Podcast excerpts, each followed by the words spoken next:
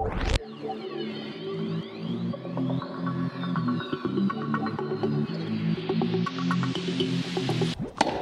to the eighth episode of Making a Racket. I am Nathan Lee here with Sean Doherty, and today we're going to finally recap the French Open, Novak Djokovic's historic win, and Barbara Krejcikova's also historic win, but in a much different way. We'll also talk about how Rafa Nadal is out of Wimbledon and the Olympics due to injury concerns, and Naomi Osaka, who withdrew from the French Open after saying she would not do press conferences, and then threats from the French Tennis Federation and the Grand Slams of possibly being defaulted, fines, other stuff like that.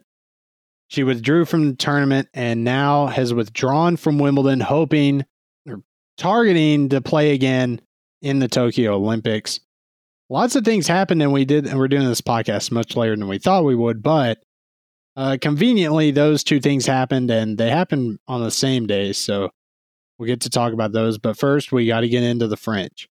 We'll, we'll start with the men's because, I mean, we had already, and, and probably a lot of other people, had pretty much penciled Rafa Nadal in to win his 21st major, win his 14th French, surpass Roger Federer for most majors of all time, and at least get a step ahead of Novak on the major title race before Djokovic, you know, is favored to win Wimbledon and the U.S. Open.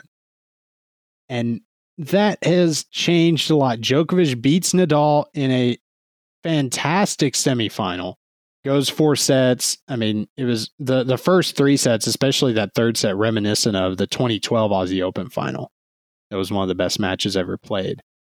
And the the fourth set, not so much, but at least you know we got to see that. And then Djokovic comes back from two sets to love down to beat Stefanos Tsitsipas in the final. Djokovic, now the first man in the Open era to win every major twice. Nadal and Federer have not done that. Of course, Federer's issue has been the French. Nadal's issue has been the Aussie. Djokovic finally his second French Open historic deal, 19 majors, one behind Federer and Nadal. And if he wins Wimbledon, which now with Nadal being out, he's got to be the even heavier favorite. He really should tie Federer and Nadal at 20. Although we said that about Nadal surpassing, you know, we, we got kind of screwed on that one. So I want to ask you, what did you? I mean, you you watched both matches Djokovic. Like, how did he pull this off again? I mean, how did he look invincible and beat Nadal almost at his own game in a way? I mean, he just beat him. He looked like invincible. He did. I mean, he came out to the court, and the commentators mentioned it while he was playing that he was not in a very good mood prior to the match. He was kind of snippy at his coaching staff. He warmed up with a last minute practice just for 20 minutes, and a few balls were said to have been launched out the stadium. So, and then he comes out there, he almost gets bageled in the first set. He did not look good. It all looked like it was just going to be another match that he just overwhelms Djokovic on clay. And then he kind of got a groove in the first set. He broke Nadal once or twice and just didn't win that set, but found a, a rhythm to which he could carry into the next three sets. It was incredible how solid he was against Nadal and just the mental strength to play Nadal point after. And I don't even know how many unforced errors he had, but it was probably less than 10 after the first set. So it was just an amazing match to watch and a clinic from Djokovic. For sure, that that third set was crazy. The one it went to a tiebreak. Um, Nadal had a set point or two. Djokovic finally won it. What what was crazy though is that they kept really they both kept going at it. Nadal had a lot more unforced errors and still managed to stay in it. And that's what I was thinking. Well, I mean, if, if Nadal really could still win the set, I, I remember seeing that Djokovic, I think, was a 5 4.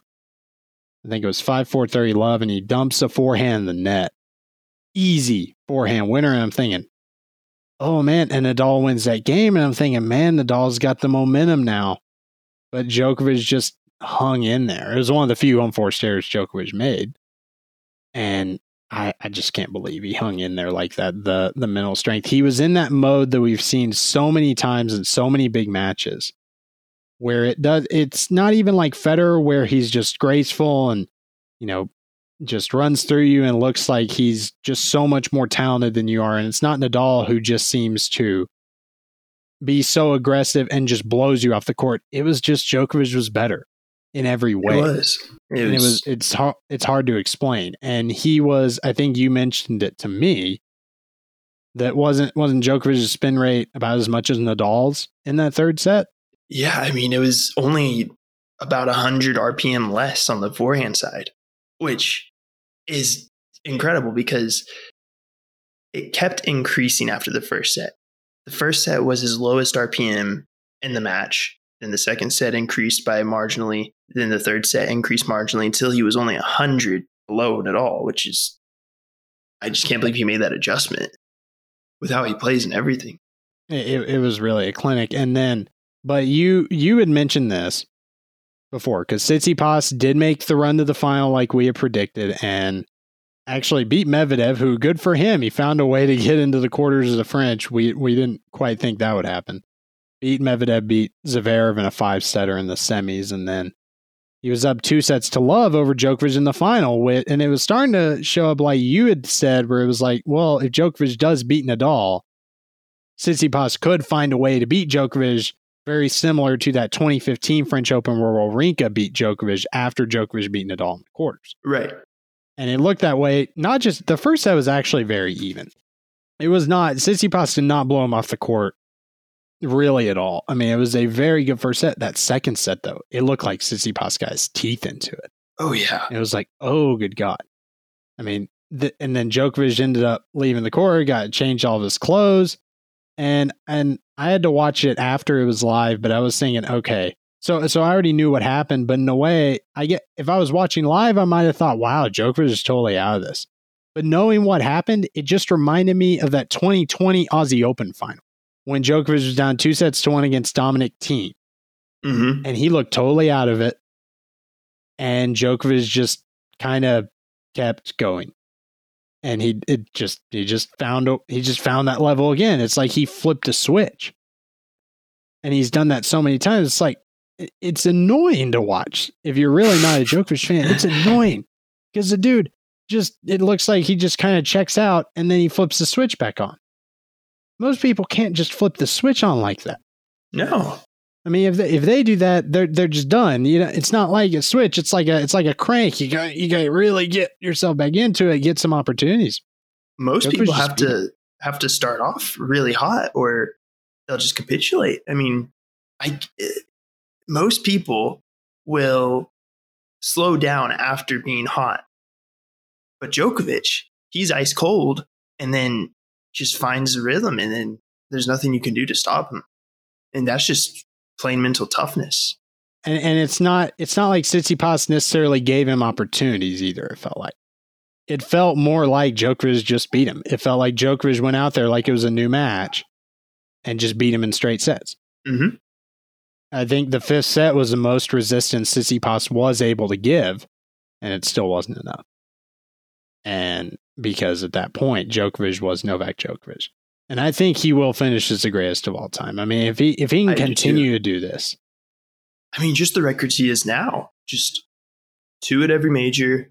He's won every Masters 1000, which Nadal nor Federer have done. And I mean, if people want to look at majors, he's one one major win behind. And like you said, grass is coming up, and Djokovic is notoriously good on grass. and and his best surface is a hard court, but at the same time, the the gap between him and the rest of the field, especially with Federer just coming back and Nadal not being in it, is big. I think that's the big thing. I mean, the Aussie Open, that's his tournament. That's similar to the Nadal French Open thing. Djokovic is kind of just unbeatable there. But at Wimbledon, it's not necessarily how good he is. It's also that, and just, I mean, that's typically not the best surface of most of the players today. Yeah. That's why he really should win. At the US Open, it's up in the air. Really don't know. and you just never know with injuries. You know, you had like Djokovic having the career calendar, or sorry, the um, The the non calendar year Grand Slam, he held all four majors Yes. at once. and then after that is mental. Uh, I don't know how to describe it. Just his he went off the charts. He went off the deep end for a little while. His body kind of failed him a little bit, and which fair enough. I mean, winning four in a row is tough. I think mentally the letdown at that point, there was a letdown that I'm not sure he'll have this time around. Mhm. I don't know. And if he did, it would be after he breaks 20. If he gets to 21, I feel like that's when it would hit if it does. Because that would also not just be 21, that would actually be him winning all four majors in the same year. That would be historic achievement on top of historic achievement, which even more historic than what he did in 2016. That's the other thing though he has over Fed and Nadal is neither of them have won all four majors in a row. Neither n- they have not done that. I mean, Nadal got close once. Federer got close so many times. Really, just needed to win the French. I mean, who knows what would have happened then? But I mean, you really you just look and you're like, is Djokovic? And it's crazy to think, you know, this is the same guy who had who used to have issues with the heat, who used to have issues with, I guess, almost motivation in a sense. Used to just sometimes look out of sorts. I remember his serve used to be crazy inconsistent, like double fault after double fault. But he still would be like number Used to eat gluten. yeah, yeah. Well, that that's the other thing. We realize now the dude was number three in the world, sometimes two, and the dude was eating gluten and had celiac, and and he didn't figure that out until before 2011, and of course 2011 was the breakout year. I mean, I mean, I guess at that point we should have known, man, this dude's gonna be really good. I think, I think at that point it's like, no, this this is gonna be an all time great in the making. Shout out to Tsitsipas. I mean, even though he's been a little overshadowed by Djokovic in his historic run, uh, he had a good tournament, and this is a breakthrough for him. A small breakthrough, but a breakthrough. No, for sure. I mean, he's made a few semis. Now he's gotten to make that final. He um he's always looked like I mean, I'm I'm not completely including Thiem because he is a little older. Thiem, of course, did win that US Open. Of that younger generation, he's always looked like kind of the he started to look lately like the best player of them. And I mean, there there's a reason we predict him to go to the final. Part of that, of course, was not having Djokovic and Nadal, but the other half was among the other guys, like he really was the best one coming into it. I, I think he'll continue to have this momentum. I don't know how good he'll do at Wimbledon just because of the grass, but I think he may be able to adapt to it all right. I don't know if he'll adapt to it as well as some of the others, but I do think Tsitsipas is one to watch. I think he's only going up. I'm glad now he's at least on the same level as Zverev, and at least both he and Zverev have now choked two sets to love leads in Grand Slam finals. It, it's just at least one of them was to Novak Djokovic. Eh, yeah. Oh my goodness. We'll see how I that don't want goes. to talk about Zverev. Yeah, I really don't either. I don't really care for him, but um, Medvedev, of course, has made multiple major finals. We'll see how he does. You know, he really should do well on the grass. And you and I were talking about this earlier. He really should figure this surface out. If he can figure out the clay, he really should get grass down. He should. It's I think Matteo Berrettini's one to watch. Not not to win. Djokovic is going to No. win, but to to Yes, get as Djokovic. far to lose to nobody but Djokovic.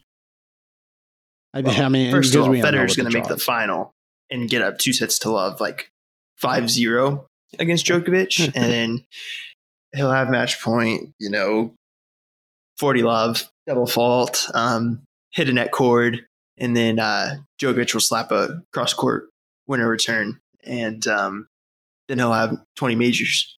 How many times has Federer lost match point to Djokovic? lost to Djokovic while times. having match point.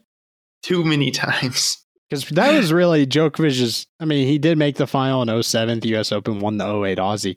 But that was like his breakthrough to like true all time great was when he won that US Open semi over Fed, saved a match point, saved two match points. And then he did it the next year, did the same thing. And did one of them like he, and one of them he just cranked a forehand return. And Yeah. it, like clipped the line. It's like, good God, this isn't going to end. And then, of course, uh, the infamous one, 2019 at Wimbledon, championship point. Only the second man in the open era. That was to I mean, that one was also a, a winner. Yeah. One of them was a yeah. One of them was a winner. One of them was I think Fed dumped in the net. Actually, that was really Yeah. similar to 2011 at the U.S. Open Yeah, no, it's in a way. Little flip. history repeats itself. History does repeat itself. Unfortunately, I think if Fed did that again, I think he'd just retire. I think he would too. I think he'd just call it Even good. if he didn't, we'd probably all tell him to just retire. just because that's. Although, do you really want to go out like that? I, I don't know. I would, you know, because at that point, Novak's the all-time great, and at least you can say you lost to the all-time great.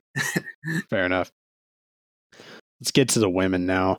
Barbara Krejcikova, and I'll be honest, I had to figure out how to pronounce that name, and then figure out how to pronounce a lot of names over this French Open because it broke wide open. Of our top three favorites, we had you know Barty, Swiatek, and Sabalenka. Barty lo- Barty withdrew from her second round match because of an injury, so that wasn't good. And then Aryna Sabalenka lost to Anastasia Pavlyuchenkova in the fourth round, and she actually made it all the way to the final. She did really good on that. And then Iga Swiatek lost to Maria Sakkari in the quarters. Sakkari then lo- lost to Krejcikova 9-7 in the third, had match point. Krejcikova went on to win not only that, but also won doubles. It's the first time since 2000 that at the French Open that um, somebody has won singles and doubles, women's singles and women's doubles.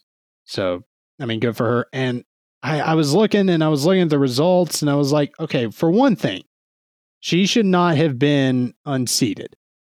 That's partially due to the rankings, you know, taking the best results from two years. Really, this year she had done better than Pavlyuchenkova, who was seeded. Pavlyuchenkova didn't really have a good tournament until Madrid when she made a crazy run to the semis and then now this French Open final. That's it. I mean, there's no other good thing about this year for her. Um, and that Krejcikova's had some good results, so and you looked at them, so I mean, I'll let you kind of talk about that. Yeah, I mean, she uh, her biggest one of the year before this was easily at Dubai, equivalent of a Masters 1000, and she she lost to Muguruza in the final. She beat Sakkari in the first round, beat Ostapenko, had some other good matches, and then and then other results in this this calendar year has have been fairly decent. Nothing outstanding, but it's not like she's a random unseeded qualifying player. She has promise. Yeah, and I, I thought she could definitely make like the fourth round or even the quarters. Looking at that draw, I was like, wow, she really could do pretty well just looking at it. The the thing, the the first thing, she's been, and I thought I had heard this name before. She's been playing well in the doubles tour. Three years ago, she was number one in the world in doubles, and she's back to that now because she also won the French in doubles. Uh, They won 2018 French Open and Wimbledon. That that's pretty much how they got there, and then have really she's been at the top of the doubles game for a while and she's also won three major mixed titles all at the aussie including one this year. So she's been around but it wasn't until last year she started to break through but of course you know covid kind of kind of screwed that up. But near the end of the year she made the fourth round of the french and that's that was by far her best result. This was only her fifth singles main draw at a grand slam and it's only i mean the first time she did 2018 she got to the lost first round of the french and then didn't make one until 2020 second round of the aussie fourth round of the french. This year got to the second round of the aussie. And now she won the french open. So this is in that sense it's a huge jump. I mean really the next step would be you know another fourth round or a quarterfinal based on what she was how she was playing but she she skipped a few steps basically. I i can't believe she did it um she's still when she plays in Wimbledon, she's number 15 in the world now. And she will play in her first ever Wimbledon main draw. She never actually managed to qualify. As a matter of fact, she never even got to the final round of qualifying. In she's only won one qualifying match at Wimbledon. And she will Mhm. be a top 16 seed. So, I mean, this is a crazy thing for her. What's interesting though is I think because of the double success, I don't know if the pressure will hit her as hard. I Mhm. want to know what you think about that. Because this is not somebody like maybe Ostapenko who just kind of broke through. No, this no. is a different situation. This is she's experienced, maybe in a different way than most players are, but she has experience from her doubles game and she's played on the big stage, maybe with less people watching, but she's still been in pressure situations. I mean, winning a doubles major is not an easy feat. Right. And then now that she knows she's has she can have the success on the singles tour as well, it might just propel her forward and give her some momentum for the rest of the year and maybe for her career. Mm-hmm. And I, I could see her. Well, we've seen doubles players in the past do well in doubles and then dabble in singles and then slowly fade away from doubles just because it's very difficult to focus on both. So I don't know. I think she, this could be career changing for her. I think it could. I mean, you know, then and part of that is not just that, but the prize money is so much smaller in doubles.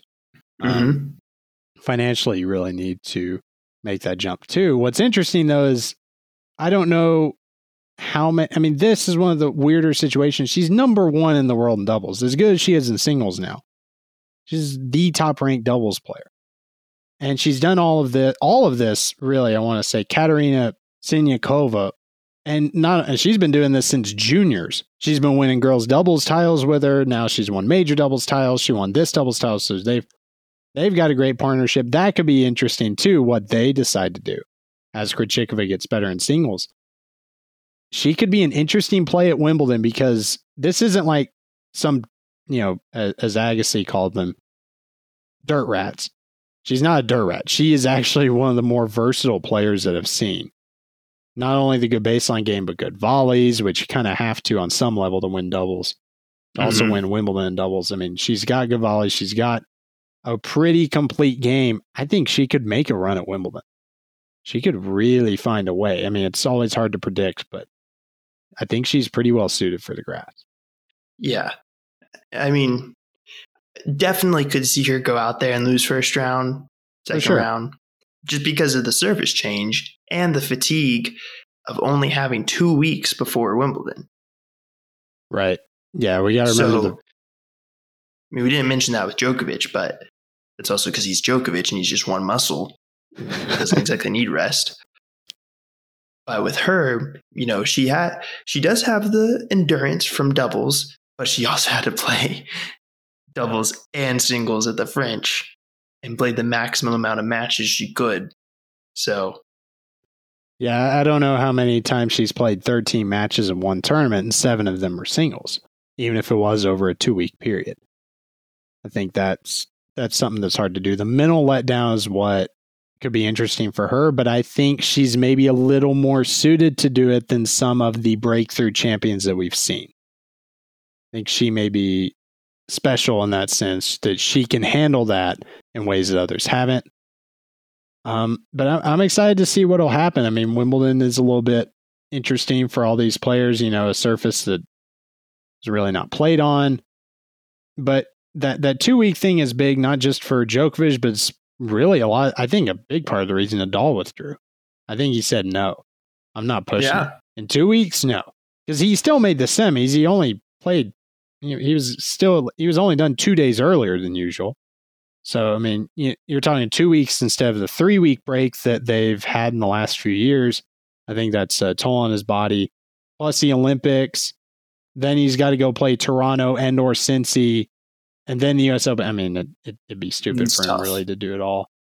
What I do want to say, the interesting thing though about a lot of matches, both both Djokovic and Krejcikova did this. Djokovic played the a tournament the week before in Belgrade, and then won the French. That has not happened. A, a player winning the tournament right before a major and then winning that major because normally it's stupid to try to do it. Since Pat Rafter, 1998, he won the 250 event in Long Island and then won the U.S. Open. Krejcikova, the first woman to do so, she won in Strasbourg the week before, then won the French. Since 2012, Victoria Azarenka did it to win the Aussie Open. She she won Sydney the week before, won the Aussie Open. Maybe that will take a toll. Maybe that's there's a letdown there. Not for Djokovic necessarily. He's Novak Djokovic. But for Krejcikova, I wonder what that'll do to her. Because that is a lot of matches. It's That- a lot of and matches. it's no wonder that that feat is so rare because most people don't want to play a tournament right before one of the biggest tournaments in the world. So Well, yeah, when you're a top player, and especially the way the calendar's set up. This time it was different because the French was delayed a week. Normally, it's it's uh it's kind of a logjam. Uh, Right. Before Clay, it's Madrid and then Rome, and then you have one week with a two fifty with a couple two fifty events, and then the French. This time there was at least a little bit of a break, so Djokovic was not going back to back to back to back to back, but he did at least have one week in there before he went won Belgrade.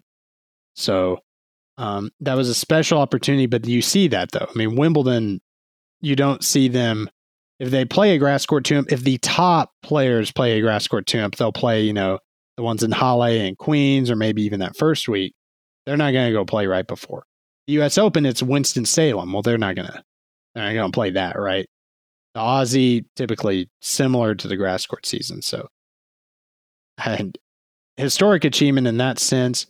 And with that, we'll take a quick break. After the break, we're going to talk about Rafa Nadal withdrawing, Naomi Osaka withdrawing, and what all of that means as we go ahead in the year.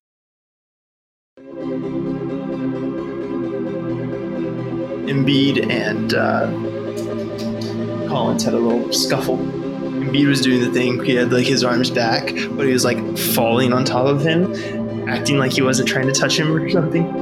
Ah. Let me see this. Who started it? I want to see who started it. Send it to you. oh, damn. Oh, damn. Hey, hey, I don't have my hands on him. I'm just grabbing him. Ref, I'm to kick your ass if you say anything. and there's no way Trae Young pushed him. Yeah. Because like Trae Young grabs his jersey and pulls the other way. So there's no way he like What did John Collins do here, though? It's like he nicked him in the face. And Joe's like, ha. there's two big idiots. The Baptist and the process. I, can't believe they're going to do the Olympics, but they're going. I mean, I No. can, I can, I can. I take, I take that back. I can't. but they, really shouldn't. But they are, and we're going to watch it. Yeah. Oh yeah. I'm not missing it. Head asses. Okay.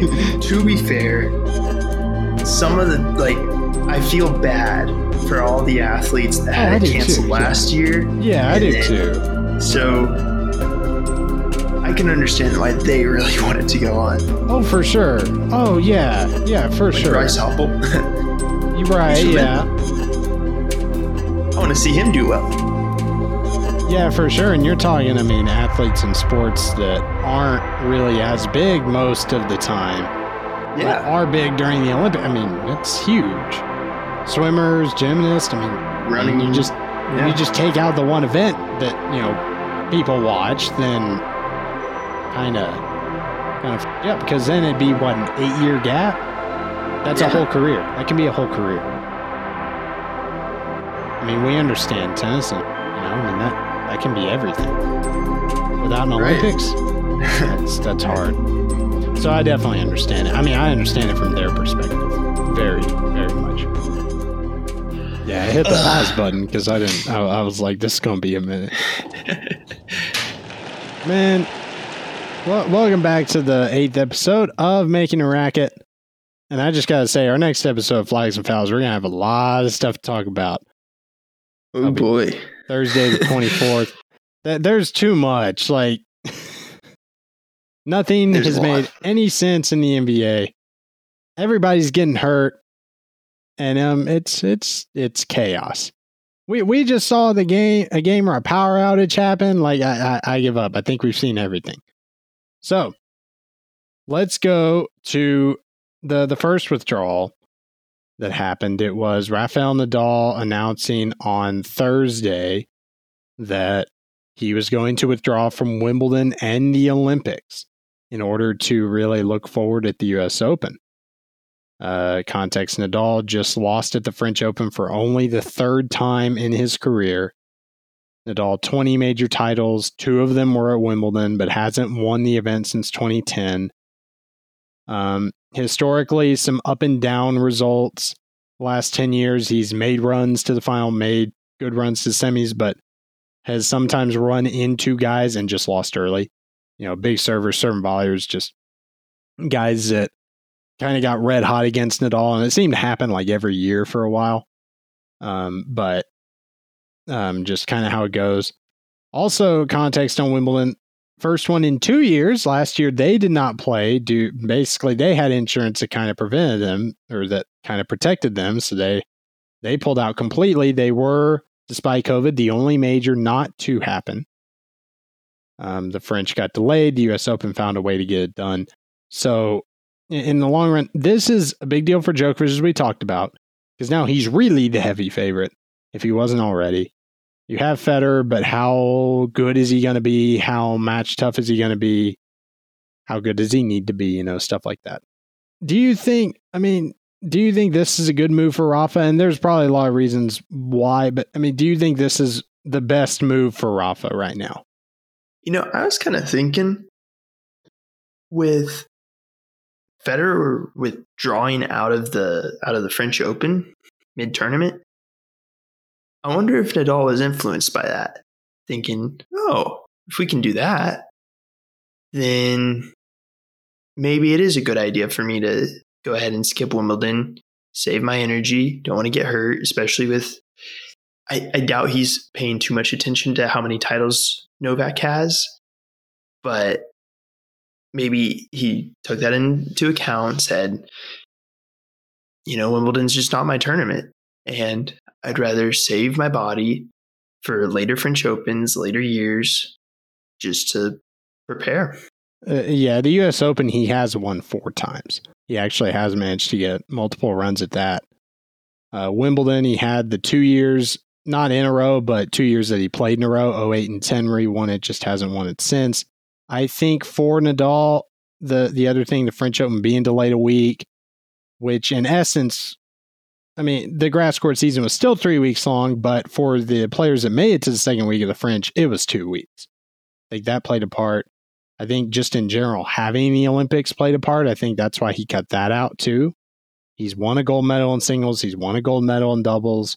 I think he's looking ahead to his, in a way, his legacy. But at the same time, you mentioned the Grand Slam numbers. He said before that's not a big deal for him. It's not a big deal like it is for Djokovic.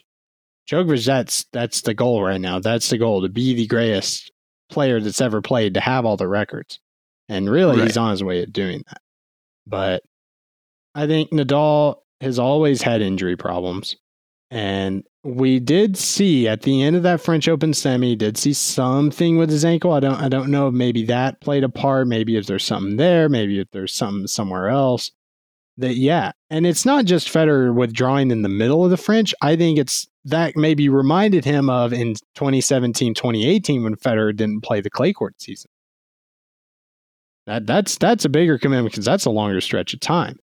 Federer actually, when he was coming back, said, "No, I'm not going to screw with the clay." Didn't play that again until 19. So I, I think that I think he's taking a cue from that, realizing. And we did wonder when Fed withdrew from the French. At what point would maybe Nadal stay the same for Wimbledon, right?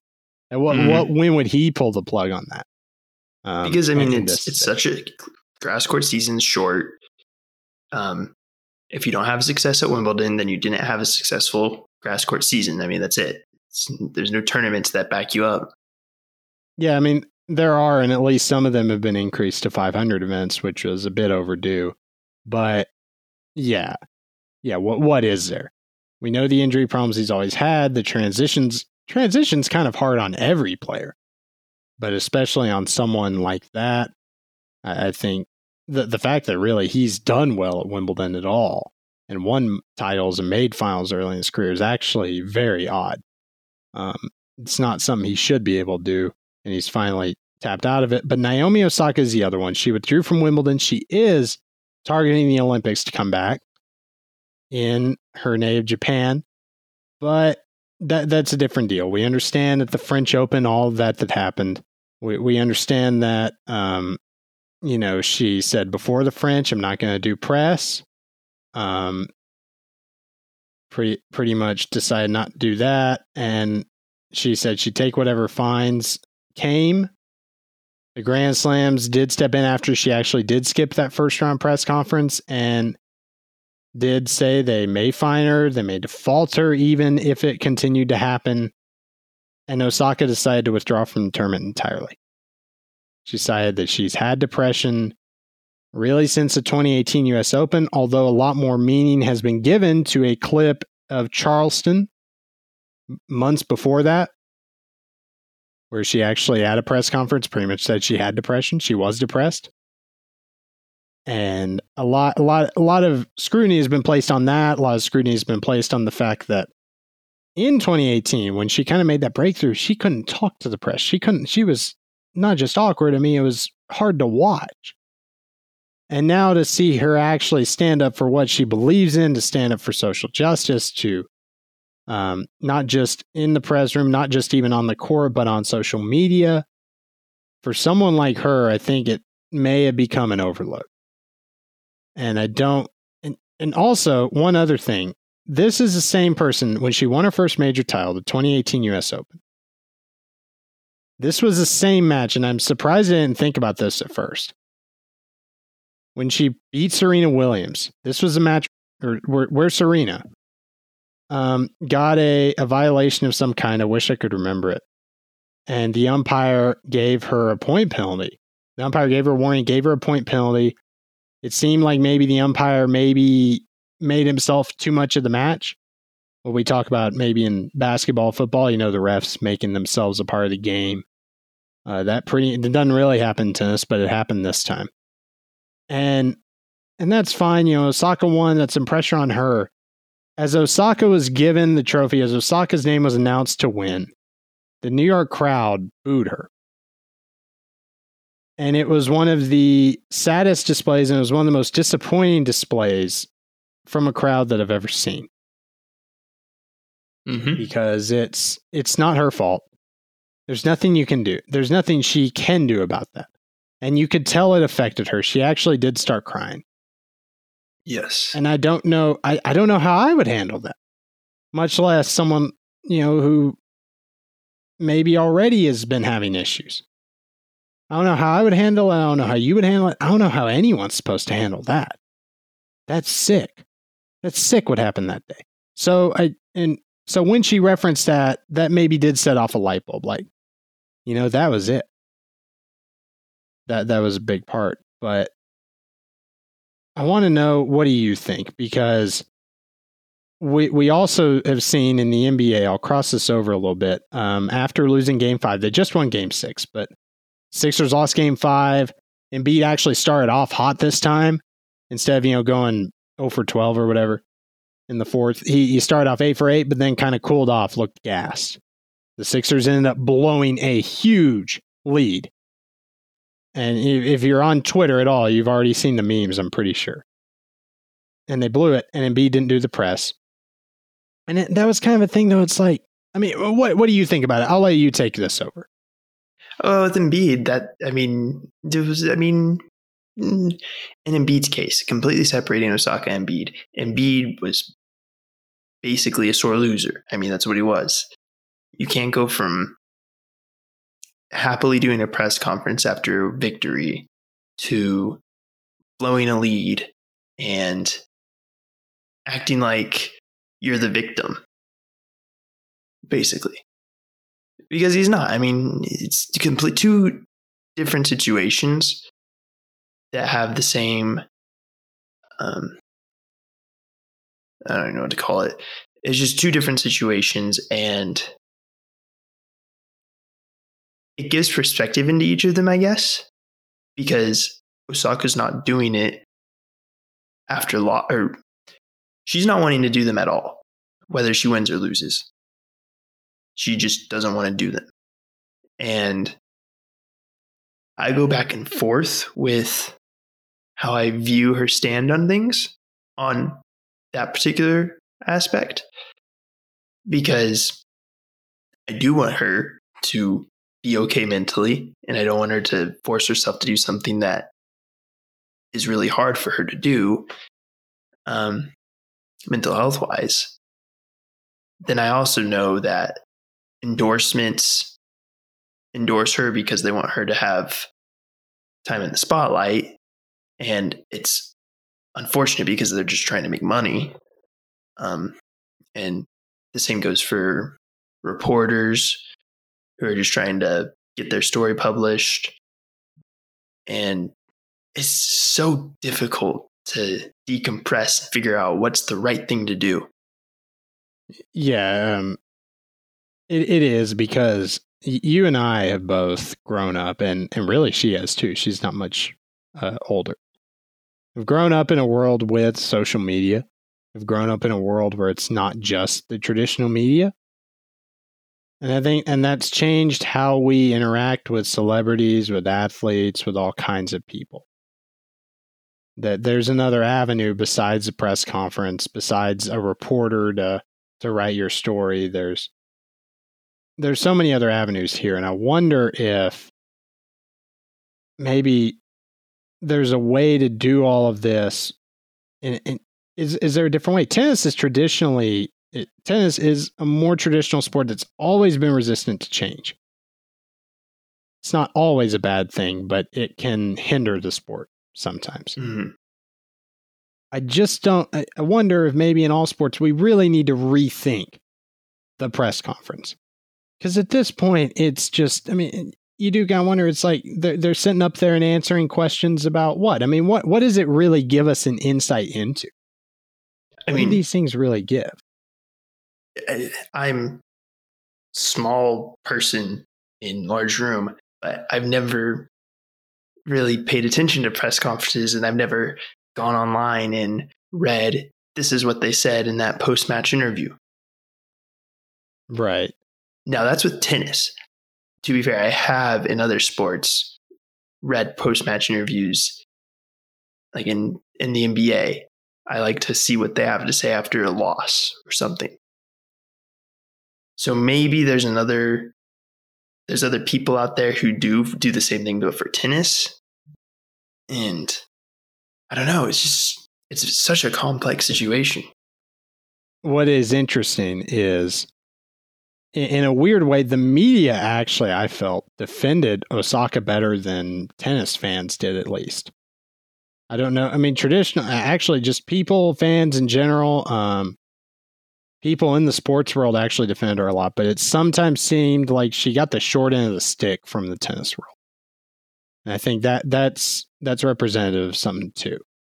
But what was interesting though is in fact the media probably defended her better than some of the fans did in a way shows that the traditional media it still has a major role to play and an important role to play in interpreting these stories. Mm-hmm. Um, the traditional media is still because of the work that goes into it, the how thorough it usually is. There is a lot of there's a lot of stuff there that you just don't get with frankly what you and I are now. What I hope to be is a traditional journalist but that that's not what we are right now and that's fine there's a role for them and, and but it was interesting how they still defended her and were kind of like well i mean i'd watch you know espn it was kind of like okay yeah we do need to figure out how to get our stories but at the same time we can't just like treat this like it's nothing and the grand slams right. went too hard they put their foot down when they did not need to put their foot down that doesn't work anymore that doesn't work like it used to in sports. You can't just tell an athlete to to shut up and dribble. You can't tell an athlete to do anything. I mean, and and that's the athletes have so much power, which is not always good, but I think it's better than what it used to be. Because mm-hmm. used to that power, and that and it still does reside with owners, with richer people, with I mean, yeah, they, these athletes are rich people, but they're going up against much richer people. I mean, there, there's a hierarchy here that's that that we yeah. forget about as fans sometimes. I do think we have to reimagine the the press conference. I think we have to reimagine how we interact with these players, and I think in general we have to treat mental health much better than we are now. We have to realize so. that just because we can't see it, it's I would dare say more important. That's debatable. But I see where you can make the case. It's more important than physical health in many ways. Yeah, Um, I would agree. I, I- but then you do have the. I mean, yeah, Embiid may have been a sore loser, but at the same time, maybe he doesn't want to talk to it. Maybe that's the story that he didn't want to talk. Read into that what you will. Maybe that should be his choice. Something to think about. I don't have the answers. I wish I did because I I don't, don't know anything just- else. I mean, I'm playing FIFA and I'm having I do a post match conference after that. I mean, it's so embedded that we actually the video games use it for realism, you know. I mean, but FIFA and 2K and even Madden now, you know, there's press conferences. That's like part of the game. It's so ingrained in it that we don't always think about it. I think it may have caused a reawakening. I just hope. I think Osaka will be all right. She should come back for the Olympics. I just hope it doesn't come at the cost of one of not only one of the most marketable female athletes in the world. That's why this is a big deal too. But one of the most talented tennis players we've seen in a long time. Somebody that can carry the sport for years to come. We don't have the answers because you look at one situation. I mean, every situation is different, Right. and maybe Embiid does have mental health issues. We wouldn't know. Only he knows. True. But for for this argument's sake, let's say he doesn't. You take that situation and compare it to Osaka. And how do you compromise to where both parties are happy? That's difficult. And there really are a lot of issues in sports that I think we really have to reimagine. I think in tennis, Yes. we really have to do it because it's always been behind. I hope Osaka's okay to where she feel she'll enjoy the Olympics. I worry you mentioned it actually. I'm a little surprised she wants to do the Olympics. That's a hell of a lot of attention. Not just, I mean, tennis isn't the big Olympic sport, but I mean, one of the most marketable athletes in the world from in her native country. That's going to be interesting, but we'll see what happens. And we'll probably talk a little more about this, but we'll also preview Wimbledon and we'll do something. We have no idea. We're still thinking about it on the fly next week. We got it coming out Saturday the 26th. We're going to have our friend Shen and Shaquila on again. Subscribe to us on Apple Podcasts, Spotify, wherever you get your podcasts. Follow us at Making a Racket 3 on Twitter and Instagram. Make sure you also listen to Flags and Fouls, our NFL and NBA podcast. Good God, we're going to have a lot to talk about in the NBA. This has gone stupid. Follow, uh, subscribe anywhere you get your podcast. Follow us at Flags and Fouls, Twitter and Instagram. And my man, we are out.